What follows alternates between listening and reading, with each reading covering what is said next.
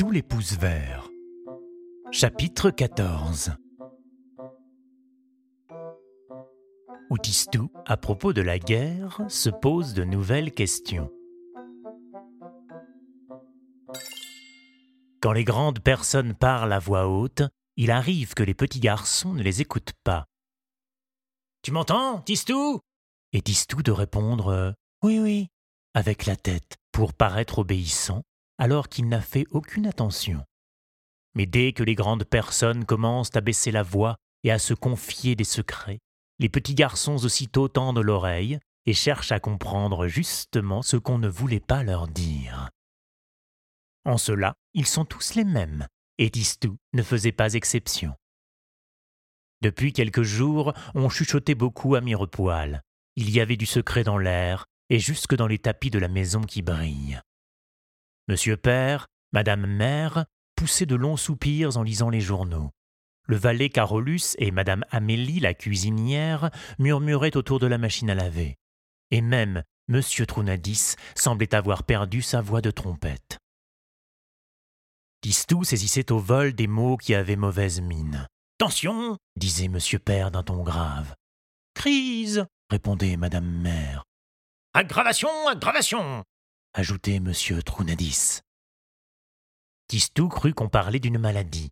Il se fit beaucoup de soucis et partit, les pouces en avant, pour découvrir qui était malade dans la maison. Un tour de jardin lui prouva qu'il se trompait.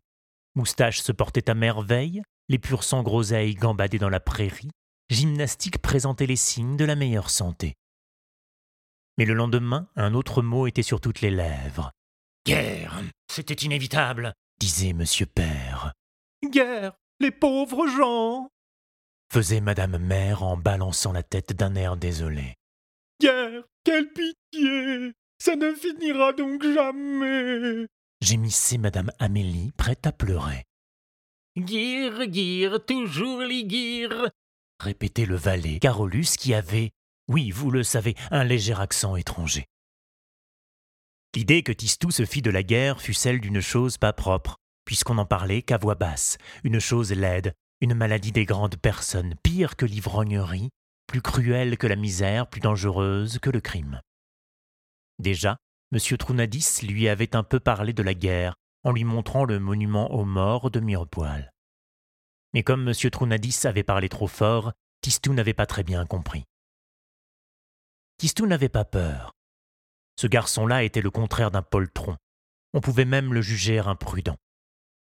Vous avez déjà vu comme il se laissait glisser le long de la rampe? Lorsqu'on allait se baigner à la rivière, il fallait l'empêcher de se jeter dix fois de suite du haut du plongeoir des champions. Il prenait son élan et hop le voilà en l'air, les bras écartés, faisant le saut de l'ange. Il grimpait aux arbres comme personne, jusque sur les dernières branches, pour aller cueillir les cerises que nulle autre main ne pouvait atteindre. Il ignorait le vertige. Non, vraiment, Tistou n'était pas peureux. Mais l'idée qu'il se faisait de la guerre n'avait rien à voir avec le courage ou la peur, c'était une idée insupportable, voilà tout. Il voulut se renseigner. La guerre était-elle une chose aussi horrible qu'il se l'imaginait? Naturellement, il alla d'abord consulter Moustache. Je ne vous dérange pas, monsieur Moustache? Demanda-t-il au jardinier qui taillait les buis. Moustache posa sa cisaille. Du tout, du tout, mon garçon. Monsieur Moustache, la guerre, qu'est-ce que vous en pensez? Le jardinier parut surpris. Je suis contre, répondit-il en se tirant les moustaches. Pourquoi êtes-vous contre? Parce que. Parce qu'une petite guerre de rien du tout peut anéantir un très grand jardin. Anéantir? Qu'est-ce que cela veut dire? Et cela veut dire détruire, supprimer, réduire en poussière. Vraiment?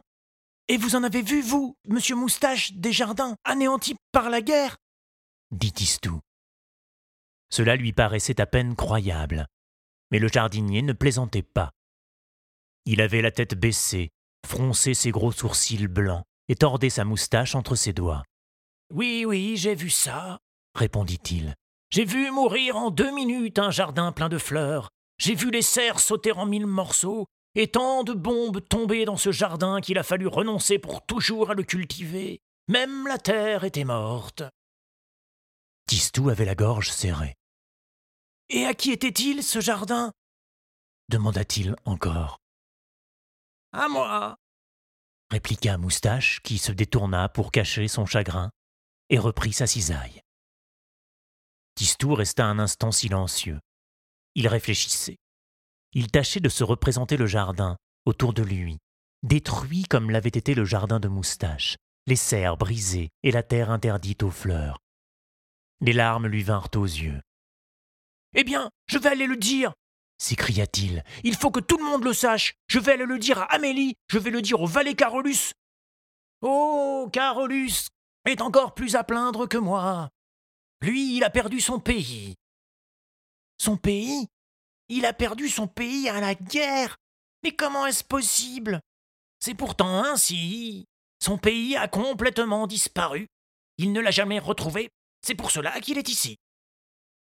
J'avais bien raison de penser que la guerre était une chose horrible, puisqu'on peut y perdre son pays comme on perd un mouchoir, se disait Tistou. Je pourrais t'en compter encore long sur la guerre, ajouta Moustache. Tu parlais d'Amélie, la cuisinière? Eh bien, Amélie, elle, a perdu son fils. D'autres perdent un bras, une jambe ou bien ils perdent la tête. Dans une guerre, tout le monde perd quelque chose. Tistou estima que la guerre était le plus grand, le plus vilain désordre qui se puisse voir au monde, puisque chacun y perdait ce à quoi il tenait le plus. Mais que pourrait-on faire pour l'empêcher de passer? se demandait-il. Monsieur Trounadis est sûrement contre la guerre, puisqu'il déteste si fort le désordre. Dès demain, je lui en parlerai.